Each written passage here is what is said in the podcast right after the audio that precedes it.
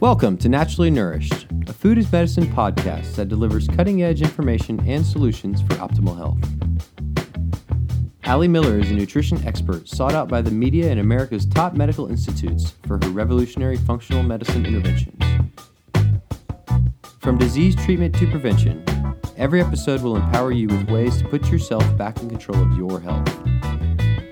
Please note, the topics discussed are for educational purposes only and should not be used in place of any medical advice, diagnosis, or treatment from a licensed health professional. Now, welcome your host, Allie Miller, integrative dietitian and owner of Naturally Nourished, and her vice president, integrative dietitian Carly Vogler. Hey everyone, Allie Miller here. Joined with me is Carly. Hey everyone. And welcome to episode 37 Redefining Your Relationship with Food.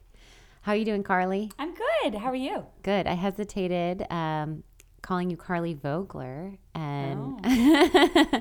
I think only one more episode until you're married. I'll get used to that. You're I know. of the ball. I was thinking of that. I'm like, how many marketing changes will we have to make? Um, we'll have to figure You're so far ahead of me. that going forward. But um, yeah, so we are embarking on some dynamic changes. Carly's wedding and at the end of the year. It is December 15th here in Houston when we are recording. And I think that the holidays plays a lot of a role with the emotional pieces of food. There's a lot of nostalgia. There's a lot of favorite dishes and we think of certain family members that prepare certain things.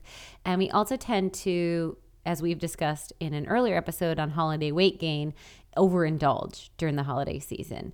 So, today I really want to talk about redefining your relationship with food. I think so many of our podcasts go into various disease states and the functional food elements, or, you know, with functional medicine, we're talking about the root cause of chronic conditions. So, certain foods that help to replete a micronutrient deficiency or reduce inflammation.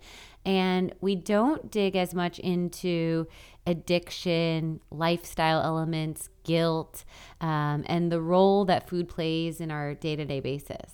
The how to eat, I guess. right. I'd say we definitely have episodes on optimal eating and healthy snacking, but today we really want to switch gears and focus more on the role of food in your day-to-day lives or the emotional connection or theoretical connection so this is just more of a how do you think about food and what is the emotional response we kind of want to towards the end share our stories too so hopefully everyone can connect to at least one piece of, of this podcast Absolutely. And I think that's the the clients as we work with them, you know, the first unfortunately, it can take th- over 3 sessions of working together until we really start to even nick this level of the surface, I would say, you know, because it's so results oriented and we're getting their labs and we're talking about these dynamic changes, and especially if they're doing like an elimination diet, it's all of these um, rules, I guess, or guidelines or strategy, um, or even if it's optimal eating, it's carb protein ratio. And, and, and it takes a while to really get into the relationship elements, but that's the sustainability factor of long term successful outcomes with using food as medicine.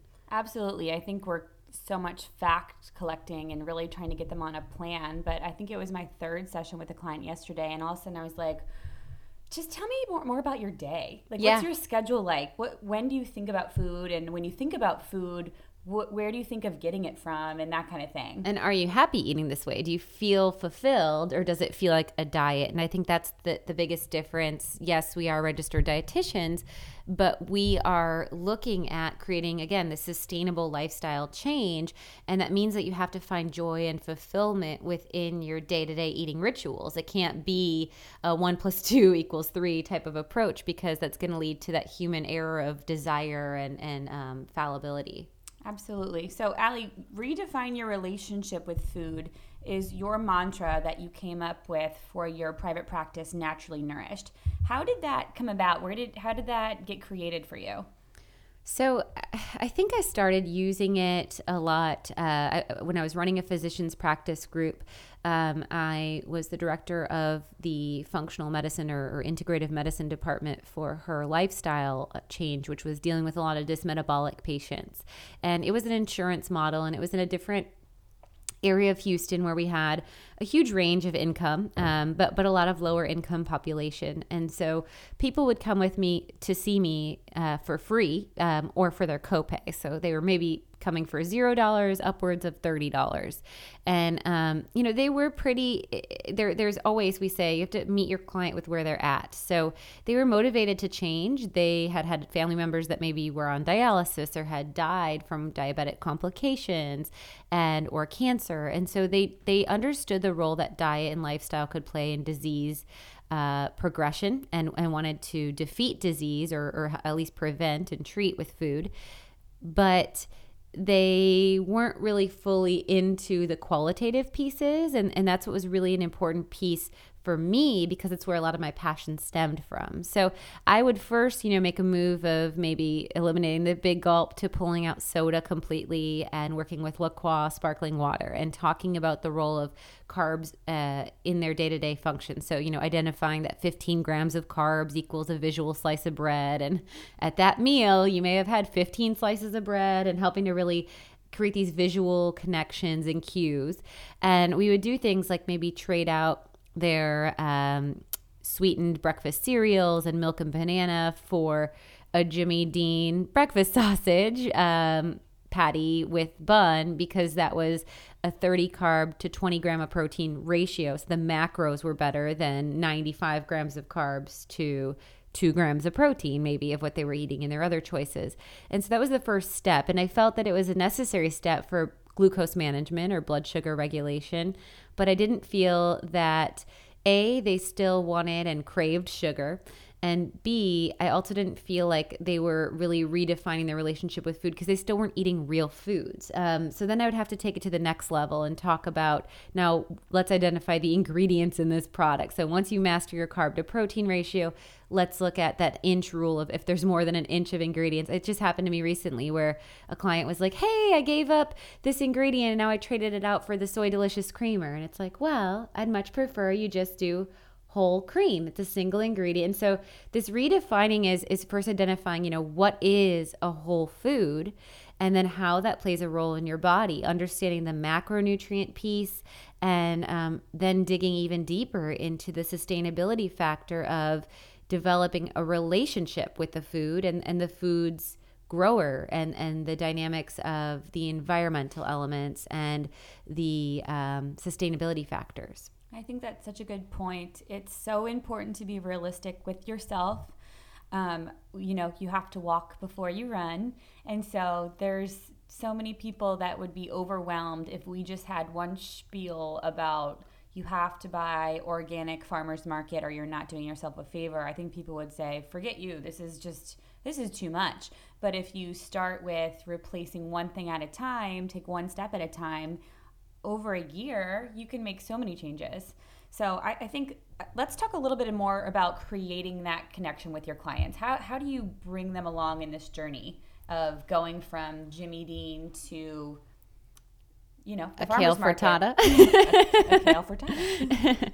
so I think the first thing is, is um, as far as the the relationship with the client is establishing what their hook is and understanding what their likes are and their flavor profiles and and then understanding their limitations and boundaries um, so if time is a limitation versus finances um, that can be treated in a different way than if finances are a limitation over time.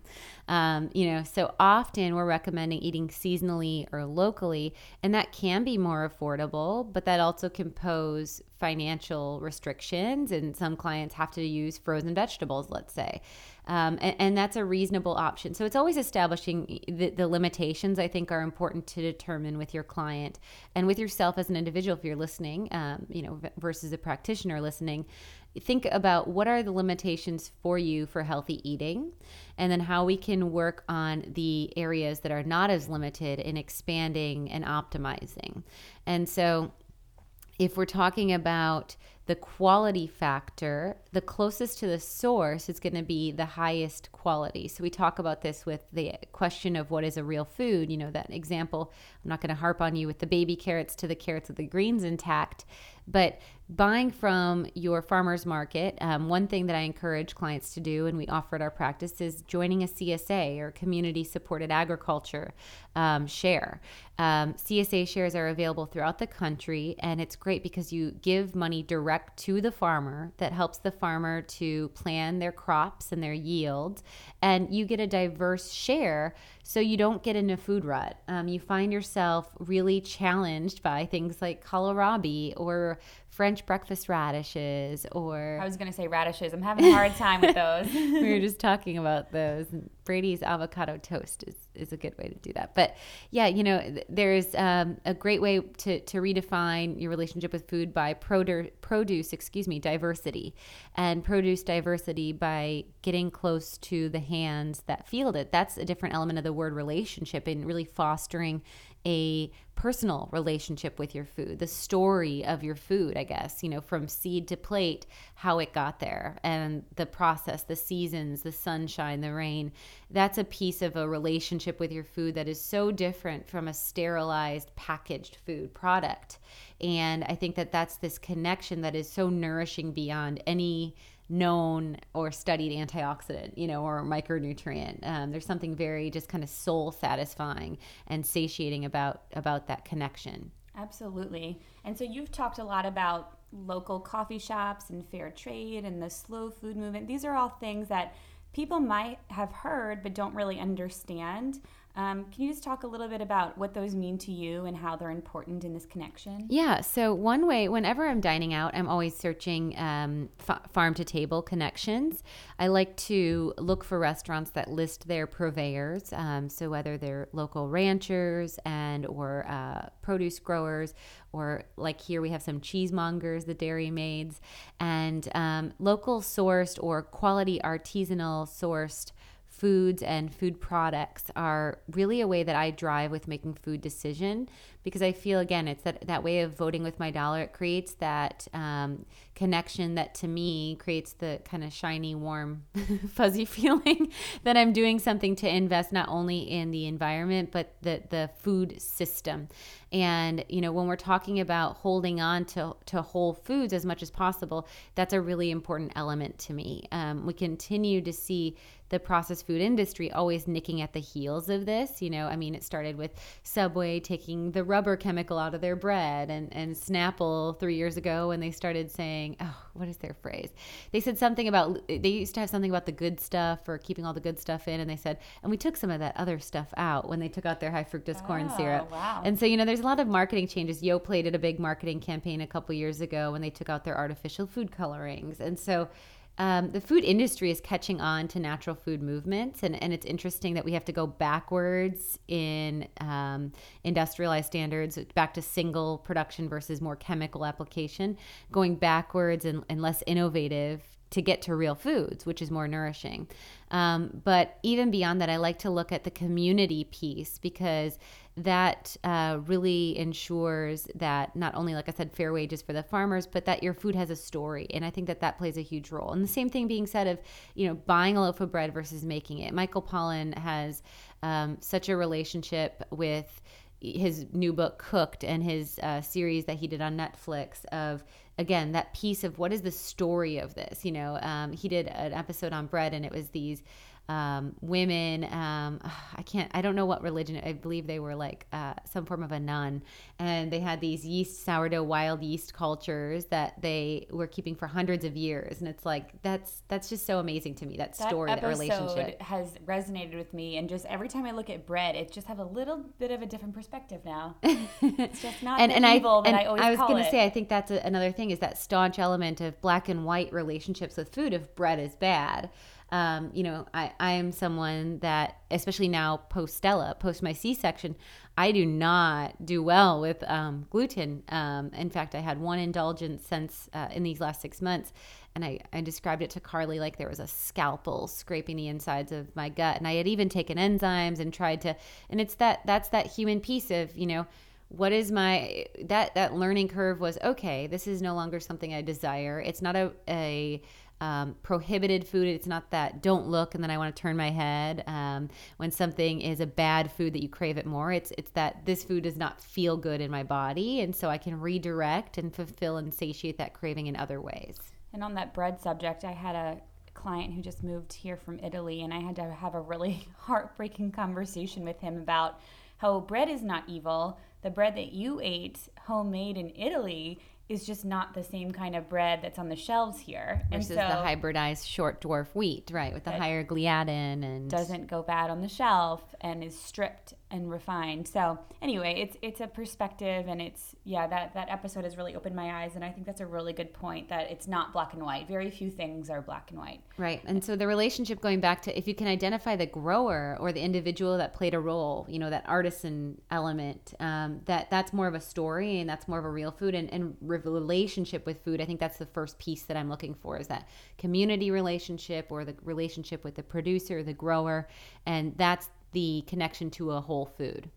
So you've mentioned that the relationship is one thing. What is another way that you'd say that you've re that you've used the phrase redefine your relationship with food because I think that can mean a couple different things to different people. Yeah. So I think the other one is I think going into maybe that dichotomous thought pattern of all or nothing and um, I this really came to light. I, have seen really fabulous outcomes, and people like numbers, and I like numbers. I'm not going to lie. You know, I, I think following a macronutrient balanced plan is a key to optimal health, and understanding the role of carbs, protein, and fat, and how to eat them in combination to balance your blood sugar levels, maintain satiety, and boost your metabolism is is really important but then there's that line of rigidity within that and again when you segregate from following a rule and not eating a real food i think is is where i'd want you to again redefine your relationship with food. And the first way that i would think of this in light is with our ketosis weight loss group. Um, so the ketosis diet which we, we talk about in a couple different episodes is one in which you eat no carbohydrates. Um, only getting carbohydrates from residual sources of things like nuts or avocado, which are really classified as fats. Um, and so in the ketosis diet, one of the beautiful outcomes of why I agreed to have this program at my practice was that it was a therapeutic diet beyond a weight loss group because I'm really into the idea of weight loss as being a pleasant side effect of food as medicine or a pleasant side effect of redefining your relationship with food. It's not the end all be all focus because it's typically not sustainable. And that's why a weight loss industry is multi billion dollar because you keep falling off, getting back on, and it's kind of this constant turn um, wheel. So when I'm talking about with the, the ketosis diet group and they're eating no carbs, um, the beauty that I see with successful outcomes is that true breakup and isolation of the removal of sugar from their diet for at least a six week period of time or greater. And you know, we say it takes at least 30 days to really make a dynamic lifestyle change or habit. And I love hearing clients say to me, Oh my gosh, I never thought a raw almond was sweet until I did the ketogenic diet. And now I am just tickled by eating raw almonds. Or I had a quarter cup of raspberries in my Greek yogurt with cinnamon, and I no longer need honey or stevia or, you know, fill in the blank sweetener. Um, and tang and bitter and alkaloid types of flavor profiles become more palatable typically when we redefine that dynamic of what foods taste like when our palate kind of adjusts. Um, and those are the positives. The negative I see within this is when we're trying to trick the body and do a keto friendly dessert um, where we're putting a quarter cup of xylitol, uh, sugar alcohols, or um, the stevia, or the monk fruit, or I mean, there's so many other um, non caloric uh, non nutritive sweeteners. So they're these replacements that still give us that taste of sweet, which to me only perpetuates the craving and the feedback mechanism that I want sweet, I desire sweet, sweet is good. And and again, to me, I don't feel that that really segregates and breaks up with sugar or the the evils that come with sugar because it creates perpetual craving for this is a reward, this is good. Um, and so I recently saw a keto eggnog. And I mean, all eggnog in theory should be keto. Um, we just made some over the weekend, and I have a stress busting smoothie, which is very, I'm sorry, a stress busting steamer. I also have a stress busting smoothie, but the stress busting steamer is a take on this where we take egg yolks um, and they're whisked in with heavy full fat cream. And then we add different seasonings. We actually add ashwagandha root to that, but you can add cinnamon and nutmeg and cardamom. And that is a high fat, low carb blend. And it's very satiating. You can even add a little bit of vanilla bean or vanilla extract. Um, but this one had a quarter cup of, of xylitol on it. And I remember just thinking, wow, like that does not allow the palate or the individual's taste buds to redefine what sweet is because they're constantly anticipating and desiring this very, very sweet thing. I agree. I, I take a little bit of a different stance than Allie. I think that when you're making such a big change and you're used to eating a lot of sugar, I like to encourage clients to use stevia as a tool um, that's temporary. I always tell them why it'd be ideal to not have it, but I also sometimes feel like I'm taking away so many other things in the ketogenic program that I'm like, if you if this is not doable and you are having insane cravings, I would rather you have a couple drops of stevia than to Fall go have some cookies. Right, right, right. So I, I try to be more flexible. I personally have used it in my transition, so I can see how it was helpful for me, but I can also see how it doesn't allow you to completely break free from the sugar. So Right, right, and and and yeah, I mean to clarify again, I wouldn't put that in an all or nothing either, where it's like no, never. Um, I think it is. It's a tool, right? But um, it doesn't allow that that connection of thinking less sweet foods are sweet because then you're constantly anticipating this excessive Sure. sweet. And I think the other thing we see with the one of the other negatives of just being on this thought process of a, of a lower carb diet is then throwing packages of Oscar Mayer bacon into things and doing bacon lasagna. And I mean, we've done an episode in the defense of bacon. So I am a girl that likes bacon, um, but I am all about pasture raised sources. And, and bacon is a high fat protein um, and it has its place. And just because, even if it is pasture raised and, and antibiotic and hormone free, and those pigs are smiling and eating acorns, it doesn't mean that you need to eat a pound of it in one sitting. Um, that's likely not a health food at that juncture. And so, using it as a highlight, using it as a way to eat with your Brussels sprouts or as a um, nourishment or to satiate a craving, all good. But again, um, going that all or nothing route, I think of as bacon is good, I'm going to eat a ton of it. I think that's where we need to again redefine our relationship with food and, and kind of recalibrate, if you will. I think that's a, a great idea because clients come to us and they've heard so many different, you know, different um, approaches and ideas and facts that they think are facts that are just competing and they just want to know what is right and what is wrong. And that's probably one of the hardest things that we do is we can't really clarify always and say, well, yes or no. It's it's situational, it depends, and I think that makes people frustrated sometimes because they just want to follow rules and they just want to be sure that they're being healthy.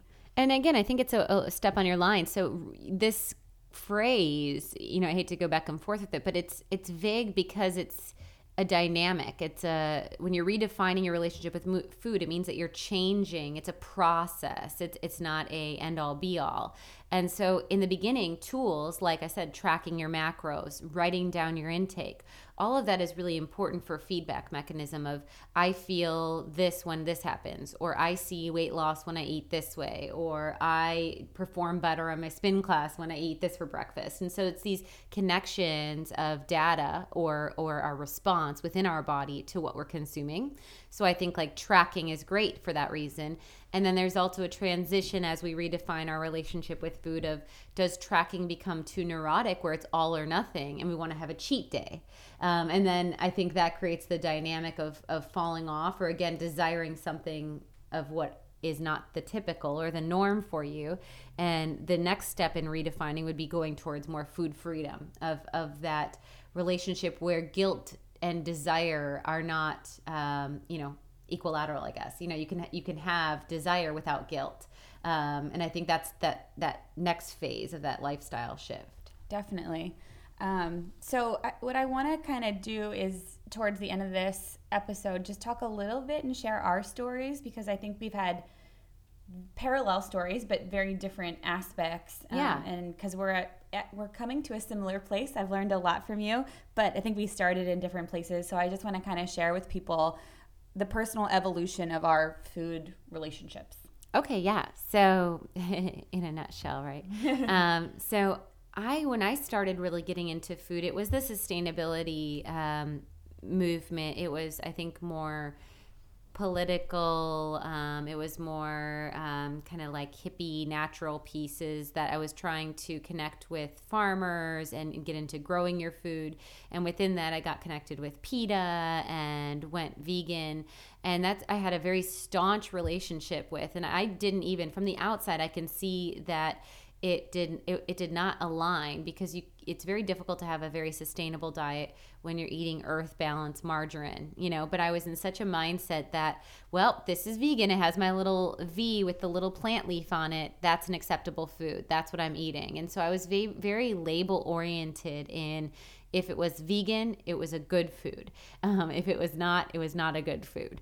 Um, and so that, that was that was a rule or law of absolutes, if you will. And I think in doing so with that staunch um, vegan rule, I lost out on that connection that I initially got into it all of the sustainability because I was eating again. My earth balance tub which was probably coming with those 32 ingredients from various countries and then packaged in one place shipped to another place and then sold at my my uh, grocery store um, and probably manufactured a year prior to consumption. Whereas the where i was living in washington i could literally buy butter that was churned down the road. So I was missing out on that relationship and that connection due to, I guess, food rules. So I had some professors that uh, drew light to that, and I started to um, be aware of this. And then when I personally discovered nutritional deficiencies. Um, I was my autoimmune disease was flaring. I think because the excess soy in my diet um, and the role on my thyroid, and um, I was doing a lot of gluten as well. I was even eating like vital wheat gluten protein, the seitan oh, stuff. Oh yes, which is literally gluten in a meat analog form. Um, yeah, and so my my autoimmune disease was the worst it had ever been. Um, I was getting weekly acupuncture. I was seeing a naturopath, and my ferritin or iron stores were at like a two, um, and the range is supposed to be 30 into the over hundreds. And um, I was confronted with okay, you have to already take these four supplements and you know we have you on this algae fish oil but we prefer you take the epa dha from fish and or incorporate wild salmon because you're in seattle. And um, you know then for iron you'd be getting your heme source. You could take an iron supplement again or here's food sources.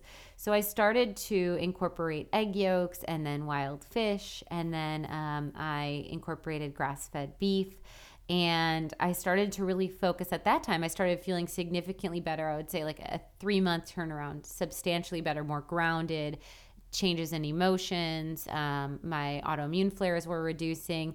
And then I got really macro obsessed as far as like carb to protein um, because I started to realize, oh, I feel so much better if I get more of like a one to one or a two to one carb to protein relationship. And I was swapping out my excess of quinoa and all of these grains um, and bringing in some proteins and then switching out beds of greens. And um, I got pretty rigid with my macronutrient focus for the next couple years that then I would allow a cheat day. Um, and so I would, you know, even on Monday, be planning what I was going to indulge in on that Saturday cheat day. And I think that that was a point with my personal relationship with food when I understood the connection of nourishment on my body.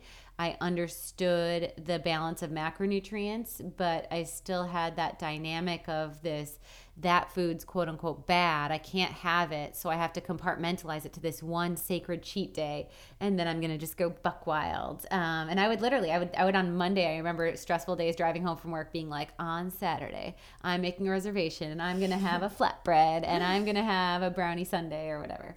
Um, and so that happened for a while too. And, and then, um, I transitioned further, I think, where I started to really work with because the next day would be like this hangover um, of just feeling like total garbage. And, and I would question to myself, you know, why am I? And I even would tell clients, it's okay to do 80 20, eat perfect 80%, 20%. This is sustainable. This is a way to not feel like you're too rigid.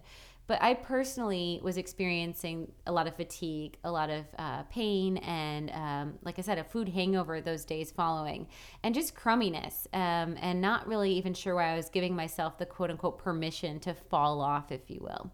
So I started to dig deeper into nutritional sweeteners and really uh, understanding and identifying my cravings. And now I try to incorporate, um, which is one of my kind of other coin terms, a mindful indulgence every day um, without having to go that hog wild, off the wall um, cheat day. Um, and I find that that's much more sustainable for me. And I find that the more freedom I give myself um, in the definition of an indulgence, it could be a piece of Theo's dark chocolate, um, it could be a special tea, it could be um, an extra two slices of bacon. Um, going back to my bacon thing, but you know, it, it's an indulgence. It's something that I feel is uh, still nourishing, well sourced, connected with my community, if you will, but it may not be in this optimal macronutrient balance. Um, and I find that the more that I allow that, the less that I need that. Um, so it might be truffled Gouda cheese that I'm going to eat with um, some some slices of apple and that's going to be a protein and a healthy fat and it works in my day to day but it has that indulgence so i feel satiated and it's that beyond normal food craving satisfaction. So for all you vegans out there Allie did it too. Yeah I, I, tend to call myself a recovering vegan and with no disrespect but i, I do feel that um, that diet is just really not sustainable um, and, and so I, I do work with a lot of clients in the transition process Definitely. And to share my story a little bit, I'm going to start off by saying that I'm constantly still redefining my relationship with food. I think mostly because I've, well, different stages of life, but also trying to address some different health things, some hormonal balance, and digestive issues that have gotten me to find keto as of recently. But I'll, I'll back up and kind of give you a macroscopic view of kind of where I started. I started growing up when I thought I was eating healthier than all my friends because I came, I got a packed lunch every single day. My mom made me breakfast, lunch, and dinner. Every single dinner was homemade and different.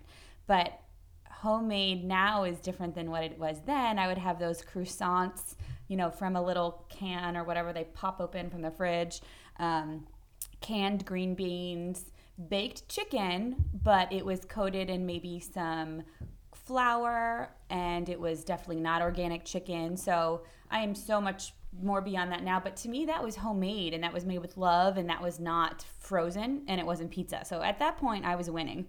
Um, and I was an athlete. But the older I got, probably around high school with hormonal shifts, I started to gain weight. I was constantly exhausted and my digestion was just terrible constipation, bloat, um, I didn't realize it yet, but I was constantly. The new thing was everyone would say, "Oh, everything makes Carly's stomach hurt." In hindsight, it was pretty much wheat, but I didn't know. Which was in everything, so in everything, exactly. So, being a, an athlete and going to a Division One school in college, I cared so much about figuring it out because I wasn't at my peak performance. You can get away with it in high school, but once you go to college, you better figure it out.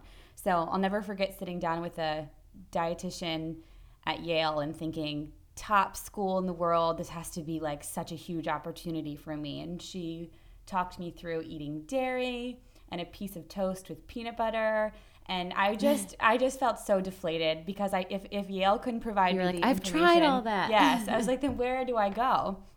So and I'm was, sure it was 1,200 calories, you know, and that that it was a plan to lose sure. weight and to balance your body. You have to eat less, Carly. Mm-hmm. okay. um, so then I wound up discovering my first naturopath and did a detox and a food elimination and found out I had all these intolerances. So I was doing no wheat and low carb and finally dropped all this weight. And it was the first time I had felt like myself in years. So from then on, I've just been completely changed. Um, but it evolved from then. I started to do more research. The more research I found, the more I found out about how disgusting meat was. So I think this is a, a, natural progression where you have that shock value and you're like, that's it, I'm not eating meat. So I did vegan and I did vegetarian. And then I realized that there's no way I could do that. And, you know, it was actually when I moved to Texas and Allie's converted a lot of people. I found Allie and I started to learn about how there actually is good meat out there. And of course, being so relieved, I jumped right back on board. So now I'm eating meat. I think I ordered a grass-fed kimchi burger without a bun. Do you and I remember think you had a that bite moment? of it. Yeah, I think it, I think it was at Wow. Downhouse because you so were like, special. "You eat beef," and I was like, "Yeah, it's grass-fed. Check it out." Blah blah blah. Look at they get from um, Yep. this ranch, and um, So I remember you being like, "What?" so yeah, I, I give her full credit. And so then I started to care about sourcing and organic food, which I didn't know anything about before. And since then, it's gotten more and more, I guess, complicated based on my labs that I've gotten back. And now I'm about to get married next month, so clearly very result oriented, trying to build muscle and lean out. And keto has helped my digestion and my hormones, I think, so much. But since June, since I got engaged, I've really been working towards a certain physique. And I've told Allie recently, I can't just, I just can't wait to eat more balanced again. like, I'm just, I can't wait to have blueberries and sweet potatoes. Do you know how badly I crave a sweet potato with olive oil and sea salt? Like, I dream about it. But that's also a beautiful thing in that those are my indulgences now. I was gonna say, right, that's a, a great picture in that whole scope of redefining your relationship with food because you're craving something that's very nourishing and single ingredient and you know could be seasonal, local. Yep. Um, and, and so right versus the birthday cake frosting or whatever, which you know may sing to nostalgia, but at the end of the day, there's something internally that says, "I really don't want that. I want that." Yeah. Um, and and so it's I I often think about what actually makes my mouth water, um, which sounds weird, but it, I really have like a, a physiological relationship shift when I envision different foods. And there is still an ongoing mental desire. It is so nasty and ingrained as far as food addiction goes for some of these really processed, crappy foods. We, we were in the mall with um, Stella, and uh, I rarely go to the mall, and I was walking by that Annie's pretzel stand and you know that margarine butter like spread there is a smell that it it brings these these brain waves of cravings but I don't satiate to that. I, I don't. I don't actually get the sal. Sorry, not satiate. I don't salivate to that. I don't get that that you know real true innate desire. But but my brain is like, ooh, I remember what that tasted like. Ding right. ding ding. Darn, that smells Uh, good. I know. It's interesting. And I have to say, I've gone through a lot of. I tend my personality is a little bit all or nothing, so I still struggle to find that balance because I feel so good in keto, but that's pretty strict, and I, I do feel that I'm missing a lot of antioxidants and food as medicine benefits from other foods, but. It, it makes me feel like I'm on a plan, and I've always been a fan of someone that's on a plan. Yeah. So it, it's constantly changing for me, but in a good way, I'd say. Yeah, yeah, and and and probably continuing to to liberalize. Would you say even further, more freedom? Sure, I hope so. and I, I think that that's one of the misconceptions often is that a food plan can allow freedom and that's a part of this concept as well of redefining your relationship with food is you know is what is food serve in your in your body so i think you know before with closing thoughts i want to talk about some tips um, that Carly, maybe you share and I share with clients on building a healthy relationship with food. And, and one of them is um, really working with the client on how does this make you feel? Um, you know, how do you feel prior, during, and post consumption of grandma's chocolate chip cookie? How about how do you feel prior, during, and post a Chips Ahoy chocolate chip cookie? chances are there's going to be a variance. Um, they're both a chocolate chip cookie. They might have the same amount of grams of carbs. They might have the same amount of calories, but and, and then furthermore, there might be a difference of the types of ingredients that grandma's using nowadays versus later, right? Or back in the day. Um, but there's going to be a different feeling. Um, and there could be an actual physiological feeling of maybe a reaction to an ingredient. There can be a nostalgia feeling. There can be, a, and it's really defining what that piece plays in your day to day and how that's allowed and, and the rhythm and the balance that that creates so that you don't feel that need of, well, I had one, now I need to complete the whole roll because that was bad and I'm guilted and I'm naughty and I'm a fat person and kind of going into that negative thought turmoil. Definitely. I think another good one is to give yourself credit. I think especially females are so hard on themselves. And I had one client who typically will just gain so much weight during the holidays. And she came in, I would say around October, end of October, November for the first time. And she has maintained, even though her goal is to lose weight, she has maintained through what her husband just had surgery and she has crazy work schedule and she's just so hard on herself and says, I know I knew you'd weigh me today and I didn't lose any weight. And I said, Whoa, whoa, whoa, whoa, back up. This is huge. You told me that this is typically a season of weight gain and you said you've been in control and you, you know that you haven't made progress, but you have to give yourself credit. Um, and once you're stop being so hard on yourself and focus on the positive, then you're more encouraged versus discouraged because it's really easy to just toss it in the bucket when you're trying to make changes. Right. And, and identifying non scale victories, you know, so, oh, you're sleeping better. Yes. And you've said that your mood is more stable. Yes. Um, so I think those are all really important to, to think of as well when you're trying to make a, a dynamic change within the diet.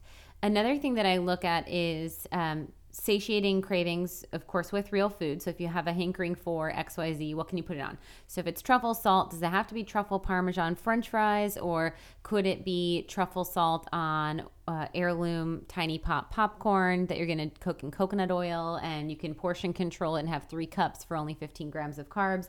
And that's just as nourishing and it doesn't have any trans fats and you know so there's there's ways to satiate cravings and understand it's actually the truffle and the salty crunchy i want mm-hmm. and this is a more nourishing option and then i'm good and i can put grass-fed butter on that and that's going to hold me over and then i think not looking to fill the void chronically, but to try to understand what that void is. So, does that occur in the evening? Is it because you had a stressful day? What other things can you do? Is it meditation? Is it a warm bath? Is it lighting a candle? Is it um, you know, taking a hot shower with essential oils? Do you need to have more sex? You know, what do you need to do to fill the void that creates that fullness within you that you're otherwise replacing with food? I love that idea. One of my favorites is just tell me what it is you struggle with and let's come up with something to mimic that but has benefits versus being deleterious. So I always suggest, you know, especially with kids, they have to be over a certain age to have nuts, of course, but the chicken nuggets. Mm-hmm. My favorite redo, I think my mom made this one up or she found it somewhere and I use it to this day, is taking chicken tenders and dipping them in some egg and then dipping them in some almond flour. You can even use oat flour that's seasoned with some sea salt. And then you freeze them on cookie sheets. Once they're frozen, you can pop them in a bag and you've got dinner ready to cook when you come home. So you just pop them out of the bag, put them in the oven. And that's a chicken tender. They can dip it in marinara sauce, which is the tomatoes and the lycopene and the vitamin C. And it's you made it. It's not what like the chicken nuggets. Of what is that? I'd still love to know what right. that is. I know it's not chicken. right, right. So yeah, always a way to to understand, even if it is a direct food craving, how you can replace that with more nourishment and getting connected to a whole food. I think is a, a big, big piece of that. How you can upgrade that, and um, then understanding, like you said, the why the craving is there, and and other lifestyle alternatives. So hopefully we've given you all some food for thought if you will um, you know like i said we have other episodes our second episode is on optimal eating we do one on busy snacking for a healthy um, lifestyle um, as far as techniques and tips and more food ideas. One of the best resources is the naturally nourished cookbook which has over 100 different recipes and food as medicine information. Um, and so we hope that you will check that out and share that with your friends and family. And join us on the ongoing dynamic redefining of our relationships with food and um, yours as well. And I think that the best outcome is a relationship that yields sustainability within yourself as far as not ups and downs, but something that feels even keeled and ongoing, as well as one that satiates cravings and one that you enjoy um, because that's going to keep you in it for the long haul. Thank you so much for tuning in. We would absolutely love if you could review us on iTunes if you've been enjoying this podcast so we know that you like it and we'll keep on going. Yes. All right, guys. Till next time. Thank you for listening to the Naturally Nourished Podcast. Visit our blog at alliemillerrd.com for recipes, wellness tips, and food as medicine meal plans. Connect with Allie and Carly at Allie Miller RD on Instagram, Twitter, and Facebook. Until next time, stay nourished and be well.